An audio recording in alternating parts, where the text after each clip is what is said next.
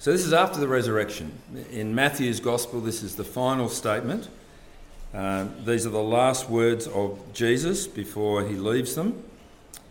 Uh, when the 11 disciples went to Galilee, to the mountain, uh, Jesus had told them to go there. And verse 17, when they saw him, they worshipped him, but some doubted. That's interesting, isn't it? Uh, look at verse 18. Then this is what he says. Then Jesus came to them and said, All authority in heaven and on earth has been given to me. Therefore, go and make disciples of all nations, baptizing them in the name of the Father and of the Son and of the Holy Spirit, and teaching them to obey everything I have commanded you. And surely I am with you always to the very end of the age. Jesus um, is bracketing what he's saying by first of all saying he is in authority over all. And at the other end of the bracket, he's saying, I'm never going to leave you. I'm always going to be with you, even to the very end of the age. So Jesus is the boss and he's always with us. Therefore, he says, this is what I want you to do. And what he wants people to do is to, as they go, make disciples of all nations, all, all sorts of places. So in the ancient world, that starts with Jerusalem, Judea, Samaria, uh, and then around the Mediterranean. That's what we read about in the book of Acts. But we know that since then it, it's gone down into North Africa, it's headed up into Europe, it's gone up into Asia, it's even made its way down to Australia. And so that was Jesus' design as he left them physically, that because he's in authority over the entire universe, people should be made disciples from everywhere in that world, uh, and knowing that he's going to be with them wherever they are and whenever they're there. Now, what does it mean in this context to go and make disciples?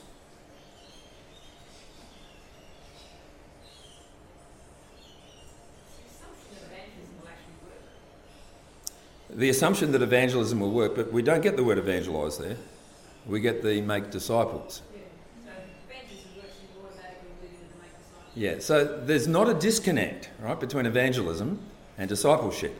In fact, if you go to Rome and there are no Christians in Rome, what's the first step in discipleship? It's hearing about Jesus, it's coming to Christ. And then as they come to Christ and they're baptized into the family of Christ, into the name of the Father, Son, and Holy Spirit, they are then taught to follow the teaching of Jesus. So discipleship is both entry and continuation in the Christian life. All right, let me take you to another passage. So come back to Matthew 16. Okay, Matthew 16, um, verse 13. When Jesus came to the region of Caesarea Philippi, he asked his disciples, Who do people say the Son of Man is? They replied, Some say John the Baptist, others say Elijah, still others Jeremiah or one of the prophets. But what about you? He asked, Who do you say that I am? Simon Peter answered, You are the Messiah, the Son of the living God. Jesus replied, Blessed are you, Simon, son of Jonah, for this was not revealed to you by flesh and blood, but by my Father in heaven. So Peter has got it right. Fair call. Uh, he names him as the Messiah, the Christ, the Son of God. That's who he is. Jesus says, You've got it right. God's made this known to you. Then look at what he says. And I tell you that you are Peter, and on this rock I will build my church, and the gates of Hades, which means the place of the dead, will not overcome it. I will give you the keys of the kingdom of heaven. Whatever you bind on earth will be bound in heaven, and whatever you loose on earth will be loosed in heaven. So, what Jesus is doing, having been recognized as the Messiah, I take it, is saying, and this is what the Messiah is going to do. So, when you look at that, he's named the Messiah, and then he goes on to some random comment about, oh, yes, you're Peter, and I'm going to build the church. But there's no disconnect there because that was the role of the Messiah. The Messiah was going to build a kingdom, he was going to build a dynasty, he was going to build followers, he was going to build a whole new kingdom with himself as the king and people sharing in that, following the king, living in the light of the king. So, what Jesus is saying here at this halfway point of Matthew's gospel is that Peter has it right. He is the Messiah, and he's come to build the church, and nothing's going to stop that. Death itself will not stop the church, which is quite a profound thing to be saying given where he's headed. Death. But then look at what he goes on to say. Peter objects to him saying this. From that time on, Jesus began to explain to his disciples that he must go to Jerusalem and suffer many things at the hands of the elders, the chief priests, and the teachers of the law, and that he must be killed and on the third day be raised to life. See, there's a plan and a purpose here. Jesus, as the Messiah, who's going to build his church, says it's something he must do die and rise again. Peter took him aside and said, Never, Lord, this shall never happen. And Jesus rebuked him and said, Get behind me, Satan, you're a stumbling block. You don't have in mind the concerns of God, but merely human concerns. So, Jesus' way of building the church is going to involve him going to his death on the cross and his resurrection from the dead. And then he says, verse 30, 24, then Jesus says to his disciples, Whoever wants to be my disciple must deny themselves and take up their cross and follow me. For whoever wants to save their life will lose it, but whoever loses their life for me will find it. For what good will it be for someone to gain the whole world yet forfeit their soul? Or what can anyone give in exchange for their soul? For the Son of Man is going to come in his Father's glory with his angels, and then he'll, reward each person according to what they've done. Truly, I tell you, some of you who are standing here will not taste death before they see the Son of Man coming in his kingdom. See, Jesus, he's the Christ, he's the Son of God, he's the Messiah. What is the Son of God, the Messiah, going to do? He's going to build his church. The, the church is the gathering of his people. How's he going to do that? Well, he must go to the cross, he must die on the cross and be raised from the dead. And then, what does he want from us? Well, he wants us to deny ourselves, take up our cross, in other words, say no to our own lives and follow Jesus. So, what you've got here in capsule form is really the three questions that I've been encouraging us to ask when we read the Gospels Who am I? Well, he's the Messiah. What have I come to do? Die on the cross and be raised from the dead. What response am I calling for? Follow me. Deny yourself. Give up your life. Follow me. See, for Jesus, entering into the kingdom, becoming part of the church, is becoming a disciple. It's becoming a follower of Jesus. That's what a disciple is. Somebody is following Jesus. They're learning from Jesus as they follow him. And he had 12 guys with him at the time, had a whole bunch of other people that included women surrounding them who were also following Jesus. And now, after his death and his resurrection, he's asking the 11 plus those who come to know him I imagine the 3,000 at Pentecost, or the 120, and then the 3,000 shortly after, and those who come after them, they've all got a task. They are all involved in calling people to follow Jesus. They're all involved in proclaiming that he's died and raised again from the dead, so that people might be welcomed into the church that Jesus is building. And how's he building that church? By people going out and calling people in. So there's both a building in and a building up. Well, I can't remember the three things that I heard down the front here, but there's different aspects to this building, to this growing. There's different aspects coming into the kingdom, coming into the church as we put our trust in Jesus, and following the King by denying ourselves and taking up our cross and living His way. Now, the scary thing, I think, for us is that we, when we think about evangelism, tend to think about a particular model. And for me, it was looking at people like Billy Graham, or the Spanish version of Billy Graham was uh, Luis Palau, who died in the last week at 86, um, reportedly having preached the gospel to over um, 3 million people who'd responded. Um, and I don't know what they say of Billy, but similar sorts of things. And to be thinking, well, that's, that's really the way to do it. Because if you can get one guy who can preach the gospel to three million people and they become Christians, then that's three million people who don't need to preach the gospel to anyone, who are let off the hook, right? I'll just get in on Luis Palau's deal, right? He's got me covered. But God's plan is it's something that we're all committed to. It doesn't mean you'll be a Billy or a Rico Tice or a Luis Palau. It doesn't mean that you'll go about it in a particular way. But as we live our lives, I take it, He's calling us to be part of His purpose of bringing people into relationship with God. And what I want to do with you for the next half an hour, or the next 25 minutes, is explore different ways that we can be a part of that. So, the first thing I want to say is that we will never be a part of this unless we have uh, become convicted that this is what Jesus is doing in the world. So I want to read to you first of all from 2 Corinthians chapter 5.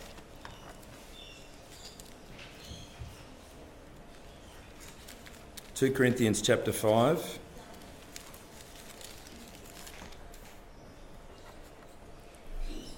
This is Paul speaking.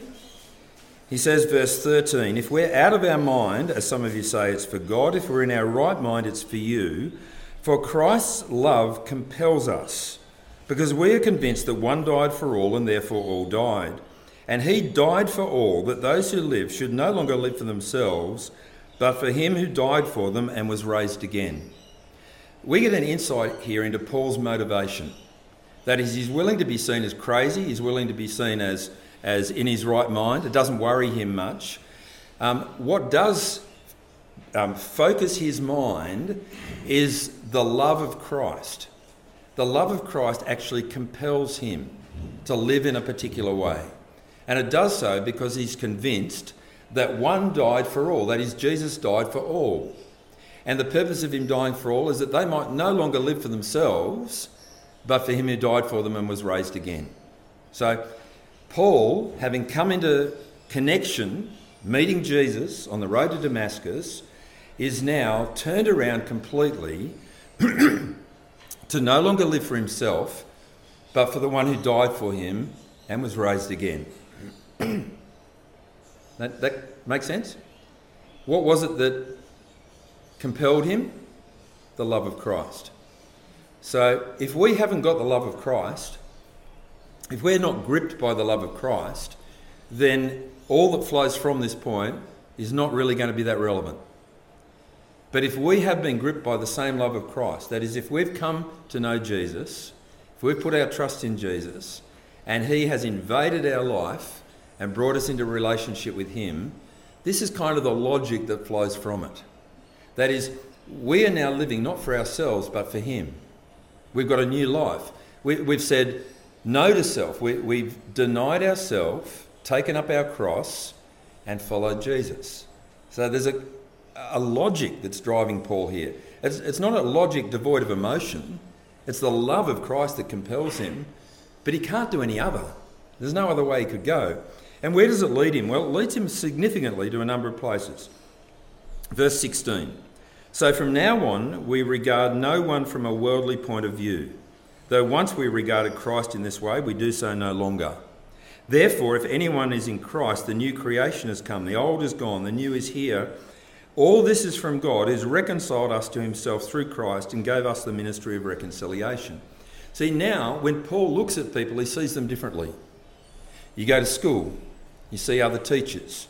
Uh, you go down to the beach, you see people surfing, lying around on the sand. You go to the shopping centre, you see people wandering up and down the aisles, they're gathering things. You go to the library, there are people pulling out books.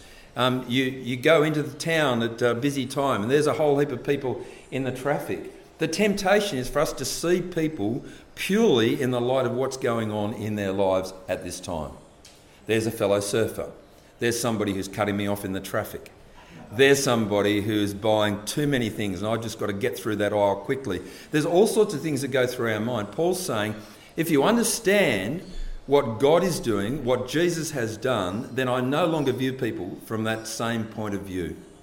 So when he goes to the beach, I take it that Paul doesn't just see others who are surfers, he sees people for whom Christ has died and been raised again. when he's in that queue and there's a, a whole heap of people in front of him. He's not just frustrated by the time that people are taking, he knows that Jesus died for those people. When he goes to the family Christmas, and there are a whole bunch of people who have come from a whole range of different views on what life is all about, they're not just annoying relatives, they're people for whom Christ has died and been raised again. So he no longer sees people from a human point of view. He's now got Jesus centered glasses to see people with. But it goes further. He says, All this is from God who reconciled us to himself through Christ and gave us the ministry of reconciliation. That God was reconciling the world to himself in Christ, not counting people's sins against them. And he committed to us, Paul says, the ministry of reconciliation. We are therefore Christ's ambassadors. As though God were making his appeal through us, we implore to you on Christ's behalf be reconciled to God. Now, we lived for a, a long time in Canberra. Canberra, the seat of politics, the seat of um, diplo- diplomacy, international diplomacy, and we have met people who are diplomats from other countries. Uh, we have good friends who have gone to other countries to be high commissioners and ambassadors. In fact, the current Chinese ambassador, uh, Graham Fletcher, is a Christian who was part of our church in Canberra. Um, the ambassador has one job. What is that job? To represent the country they come from. That's their job, to represent the country they come from. Graham's job as ambassador, Chinese ambassador from Australia, is not to make policy. He may wish that he could. His job is to represent the country and to do it well. To be somebody who the country trusts as their ambassador to another place. So, what does it mean for us to be Jesus ambassadors? It's to represent Jesus, not to make up policy, not to determine what we should be doing with our lives and what other people should be doing in our lives.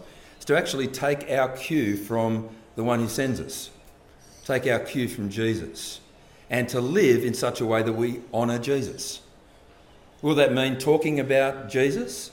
Yes, as we have opportunity, and we'll talk about that in a minute. But fundamentally, at its heart, it's just to be the representative, to be the ambassador, to be a good representative of Jesus. Will that lead us to talking about Jesus? Yes, it will. But I fear that if we are worried that we are not the best speakers that will think evangelism is for somebody else, or will think that I can't be an ambassador. And I want us to understand that the Bible has a range of perspectives that have to do with introducing Jesus, that have to do with being an ambassador for Jesus. And they're not all speaking, or they're not speaking all the time. Let me take you through them fairly quickly. Um, asking God. In Matthew chapter 9, Jesus sees the people, they're harassed like sheep without a shepherd, and he says, Pray that the Lord of the harvest might raise up workers for the harvest. And so, what he's asking people to do is to pray that God will send people out to introduce people to the gospel of Jesus. In uh, 1 Timothy chapter 2, he talks about praying for all people, and then he specifically mentions kings and rulers and governors and people in authority that we might live lives of peace because God wants all people to be saved. You can look at these references later. I'm skipping through them now. But there we've got two examples of praying that God will do something to bring people into relationship with Himself.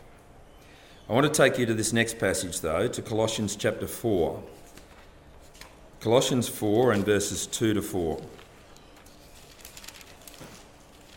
Paul's writing to this church and he asks them to pray. Uh, Colossians chapter 4, verse 2. I won't spend a long time on it. We're going to do Colossians at church next term, God willing. Paul says, Devote yourselves to prayer, being watchful and thankful, and pray for us too, that God may open a door for our message, so that we may proclaim the mystery of Christ, for which I am in chains. Paul's in prison as he writes this, and he asks that God will open a door for him. Now you think that's a pretty logical thing to pray if you're stuck in prison, that God will open the door, let you out. But he's not actually interested in the locks being undone, he's interested in people's hearts being undone. That God might open an opportunity for him to proclaim the message for which he is in chains, and pray, verse 4, that he might proclaim it clearly as he should. So Paul sees himself as a proclaimer of Christ and asks that they will pray for him. But read on, he says, Be wise in the way you act towards outsiders, make the most of every opportunity. Let your conversation always be full of grace, seasoned with salt, so that you may know how to answer everyone. Now, I'm going to come back to that. You'll notice the difference between that um, Paul's asking them to pray that he might proclaim it, and he's asking them to be ready to answer for it. So one's taking the initiative as the proclaiming, one's taking the response ability as the answerer. We'll come to that. So, prayer, asking God. I take it if we are convinced that what God is on about is bringing people into relationship with Himself, there are people out there who need to hear the great news about Jesus. One of the most important things we can do, and we can all do it, is pray for people to hear the good news of Jesus. I, I want to encourage us all to have um, names of people that we're praying for. Um, you, you, could be crass about it and say your personal prayer hit list. But no, it's, it's your love list. It's your personal list of people that, that you desire nothing better for them than that they might know Jesus and enter into a relationship with God. Second thing that I want to say is, is we could do no better, really, than watching the way Jesus goes about living in this life. Um, if we're being called to follow Jesus, how did Jesus live? And without looking up all these references, one of the things that we see is that Jesus gains a reputation for being a friend of sinners. Um, people are saying, how come he's going to that person's house and that person's house? How come he's having dinner with these people and those people? Doesn't he know who he's with? She's a prostitute. Doesn't he know who he's with? He's one of these people who rip off the Jews and give the money to the Romans. Doesn't he know who he's with? He's one of these sinners, one of these unclean people. People were always criticising Jesus for hanging around with the sinners. But what did Jesus say? He didn't come for the healthy, he came for the sick, He came for the needy, He came for those who need forgiveness, those who need relationship with God. And He gets a reputation for being a glutton and a drunkard. And I take it He was neither. But what we see from that is He must have hung out a lot, spent a lot of time having meals with people. And I think we can learn a lot from this. And I want to take you to um, 1 Corinthians chapter 9.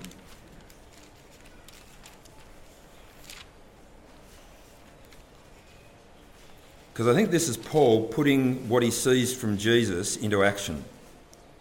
1 Corinthians chapter 9, and I'll read from verse 19. Paul says, Though I am free and belong to no one, I made myself a slave to everyone to win as many as possible. To the Jews, I became like a Jew to win the Jews. To those under the law, I became like one under the law, though I myself am not under the law, so as to win those under the law. To those not having the law, I became like one not having the law, though I am not free from God's law, but am under Christ's law, so as to win those not having the law. To the weak, I became weak to win the weak. I have become all things to all people, so that by all possible means I might save some. I do all this for the sake of the gospel that I may share in its blessings. Paul shows extreme flexibility while remaining godly to be culturally adaptive to those around him. Um, he makes an effort. To the Jew, he becomes like a Jew. To the non Jew, he becomes like a non Jew. Um, he recognises that if he's going to invite Jewish people over uh, to have a meal, then it would be inappropriate to serve prawns and pork. That would be offensive. Um, so he thinks about the people that he's engaging with. And he lives in a manner that will help them to have no stumbling block to hearing the good news of Jesus. Let, let me uh, take you to the next passage, which is only across the page. In 1 Corinthians chapter 10, verse 31. He says, So whether you eat or drink or whatever you do, do it all for the glory of God. That's, that's interesting, isn't it? Seeing what we looked at the first session. Do it all for the glory of God, whether you eat or drink. How could you eat or drink in a way that's to the glory or not to the glory of God? Well, read on. Do not cause anyone to stumble, whether Jews, Greeks, or the church of God. Even as I try to please everyone in every way, for I'm not seeking my own good, but the good of many, so that they may be saved. Follow my example as I follow the example of Jesus. Paul sees himself as following Jesus. He's calling us to follow him. And he's just thinking about how he lives with people. He's not causing offence in how he goes about that. If someone's hung up on being uh, limited in the food or the drink that they can have, he's not going to make an issue of that. He'll give up his freedom for the sake of others. He will mix with people. The assumption of all of this is you're actually hanging out with a whole range of different people why talk about it for three chapters in 1 Corinthians unless you are mixing it with people in the world that you live in? And implicit in all of this is a very high value on hospitality, just engaging with people, having coffees together, having a drink after work together, inviting people over together, and so on. We see the importance of being flexible for the gospel uh, we also see, as we read on to the next section, how we live our lives matters. Um, good lives matter. It actually makes a difference to people. In Matthew 5, I'll just point to this, Jesus says, You are to be salt and light. Um, if the salt loses its saltiness, it's useless. If the light is hidden, then how can people come to see your light and give glory to God? In other words, we're to live so as to be seen by those around about us, to live lives in the presence of others. John 13, Jesus says, And I give you a new commandment um, that you love one another as I have loved you. And by this, people will know that you are my disciples if you love one another. Loving one another is a powerful testimony to the reality of God. People are so often impacted by the lives of people who genuinely love each other. It stands out. There's a cynicism, isn't there, where, where we say everyone's in it for themselves, everyone's got an angle, everybody's trying to work out how to get ahead. But when you're genuinely looking to love other people and serve other people, that's a powerful apologetic for the truth of Christ. And Jesus says, By this people will know that you're my disciples by your love for one another. So, if you're worried about not being able to preach like Billy Graham, can you love each other? If you're worried about not being Rico Tice and having wonderful descriptions of coming to Christ, can you pray to God for your friends and your neighbours? If you're worried about the fact that you might not have the perfect words to say to somebody, can you have a coffee with them buy them a beer after work, have them over for a meal, go on a barbecue together, build the relationship. See, there's so many things that we can do if we have an evangelistic mindset. If we see ourselves as ambassadors, it's not all just talking. I think we just need to say this so much because I think I just felt browbeaten as a young Christian, thinking, I've got to talk, I've got to talk, I've got to talk. I've got to always be talking about Jesus. And yet, in the Bible, there are some people who are told to evangelize effectively without using words. Verse 1 Wives, in the same way, submit yourselves to your own husbands, so that if any of them do not believe the word, they may be won over without words by the behaviour of their wives when they see the purity and reverence of your lives. Now, it's not talking about submitting to abuse, right? I need to say that. Um, it's it's saying you're not being pushy and seeking to get your own way. It's not all about you. Um, but it's also saying you don't nag somebody into becoming a Christian. Now, I don't think this is the only example where that's relevant. See, if you've, if you've got a friend at work and you've shared the good news of Jesus with them, and they've asked you about stuff and they know what you think and they could repeat it back to you, probably the thing that they don't need to hear is you say it again. Maybe it's more important that you pray for them that God will soften their heart to respond to it. Maybe it's more important that you build the relationship of love and, and hospitality so that they come to understand that you aren't the only person who believes this, but there are a whole community of people who believe it. That adds plausibility, by the way. So the way we live our lives matters. In fact, in uh, 1 Peter chapter 2, he says, Dear friends, I urge you as foreigners and exiles, that is, people who are not yet in their true home, to abstain from sinful desires which wage war against your soul live such good lives among the pagans, that is, those who, who don't know Jesus, um, or through the other nations, that though they accuse you of doing wrong, they may see your good deeds and glorify God on the day He visits us. Again, there's that glory again. If we want people to be in right relationship with God, to actually be glorifying God, then how we live our lives in their presence is a powerful witness. Powerful witness. Um, an example that I heard the other day was of, of someone in a workplace uh, whose boss was asking them to lie. Um, and and the, um, the worker said, No, I'm not going to do that. And the boss demanded, He said, You've got to do that. I need you to say this. And he said, No, I'm not going to lie. And um, it, was a, it was a standoff. And then the guy said to him, Think about it. If I'm not going to lie for you, that means I'm not going to lie to you It's a pretty powerful thing, isn't it? And there, I take it, is the example of somebody. So when the boss is looking around the workplace to share with somebody that he's going through a horrific time in his marriage and he wants to know that they're trustworthy, who's he likely to talk to? Those who've always done what he says and lie to customers? Or the person who says he won't lie and can be trusted? Now, there's an example. Um, but what about our words? Okay, what about our words? Well, I want to come back to um, that difference. Stay in 1 Peter 3 if you're still in 1 Peter. But remember the difference that I pointed out in Colossians.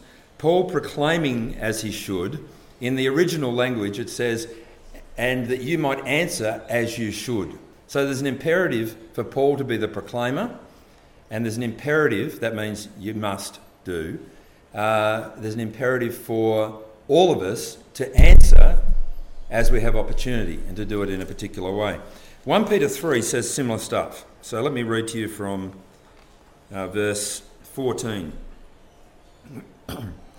but even if you should suffer for doing what is right, you are blessed. Don't fear their threats, don't be frightened, but in your hearts, reverence Christ as Lord.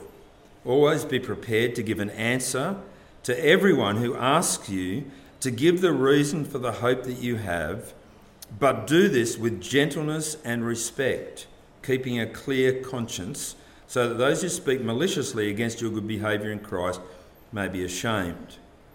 So, reading that again, that, that you might be prepared to give an answer to everyone who asks you to give a reason for the hope that you have and doing that with gentleness and respect.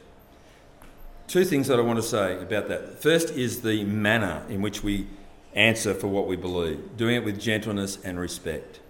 I was involved um, a lot when I was in my uh, first couple of years of marriage, involved in full time ministry in what we used to call dialogue meetings um, or basher Christian nights. Uh, the idea was that people would invite their friends and, and they'd come and and if I was the speaker for that night, I'd give a short kind of um, presentation of what a Christian was, and then people would throw questions at me. And I came to realise that people were less interested in the answers than they were about the manner in which their questions were answered. See, if there was a humility of speaking gently to people, treating their questions with respect, um, with, with empathy, with kindness, uh, being willing to say, look, I don't actually know why that's the case. I struggle with that as well. Or, look, I'm sure there's an answer to that. I'm happy to go away and try and find out more about it. If I wasn't argumentative, if I was trying to win people to Christ rather than win the argument, then there was a lot more gained. And I think what the Word of God is asking us to do here is not to have everything worked out, but to be ready to just say why we have the hope that we do, which might be simply saying, because ever since I've trusted Jesus with my life, um, He's never let me down in any way. Now, that would be a starting point. It might be something that's relevant to the conversation that you're involved in. It might be saying, well, look, you know, I've, I've often doubted too whether my prayers are being heard, but the Bible actually makes it clear that they are, and here's why I've come to believe that. Or it might be somebody um, thinking that I'm a bit of a weirdo because I believe in this Christian stuff, and me having the opportunity to say, well, I actually think it makes more sense of life than an atheistic view does. And I think it takes more faith to believe that everything's by chance than it does by God designing it for a purpose. See, there's a whole range of things that we could say in response that are giving a reason for the hope that we have. They're not giving a sermon for the hope that we have. They're not sprouting out uh, an evangelistic message for the hope that we have. They're conversational and they're leading people towards Christ. And I think that's something that we can do to different ways, in different measure. Um, for some of you who might be brand new as believers, you might be simply saying that, look, my life has really changed a lot. And you can probably see that it has. I, I used to give no time at all to God, and now He's constantly helping me to see what, what I'm like. And I'm grateful that God's Spirit is changing me to become different. It might be that. But being prepared to give the right words at the right time is a part of this introducing Jesus mindset. Um, introducing Jesus at church. Uh, I, I, won't look up this passage now because we're nearly out of time. But in 1 Corinthians 14, it says if, if an outsider comes into the church and everybody's speaking in strange tongues, how are they going to know what's going on? But if somebody's prophesying, as in speaking with intelligible words that are understandable, then God will use that to help them to recognize that they're out of step with Him and they'll come to hear about Jesus and fall down and worship Him. That's a quick summary of what the passage says. Um, but the implication of that being, we should be focused not only on ourselves in church, but about people who come in who may not be Christians people who are not yet following Jesus. And as a pastor in Salt Church, I, I want to hear, um, and I, was, I want us to be talking together about things that we think might make it difficult for us to bring a friend in, or things that we might be concerned about if someone um, should pop along, or things that we could do better uh, to make it um, a safe place for people to hear a, a, um, a, dangerous message that will change their life forever. Because in some ways we want there to be 54 opportunities a year for people to hear the good news of Jesus. You're doing the sums, okay? Just that was just to check if anyone's awake. So, yes, Good Friday, and on a non. Uh, but there's another one you forgot about. What happens if it's a leap year and the 29th is a Sunday? Nothing. Nothing happens at all. Um, sorry. Um, finally, um, who's responsible for seeing people become Christians? Who?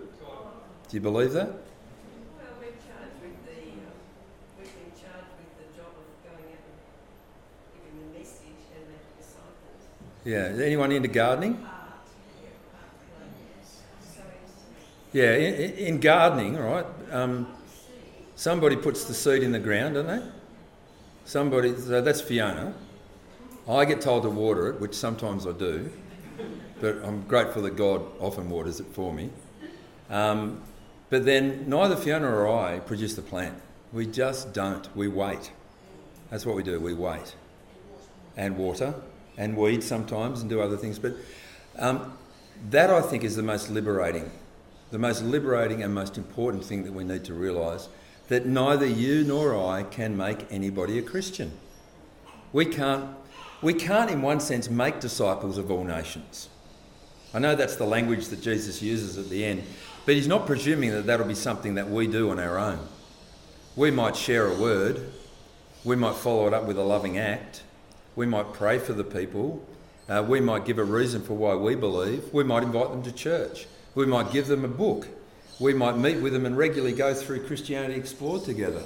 Uh, we might take them along to hear um, Rico Tice when he comes to Bonny Hills.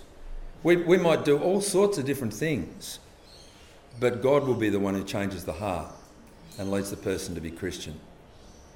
So, we want to be connecting at Salt uh, with people, but we want to ultimately be connecting people to God.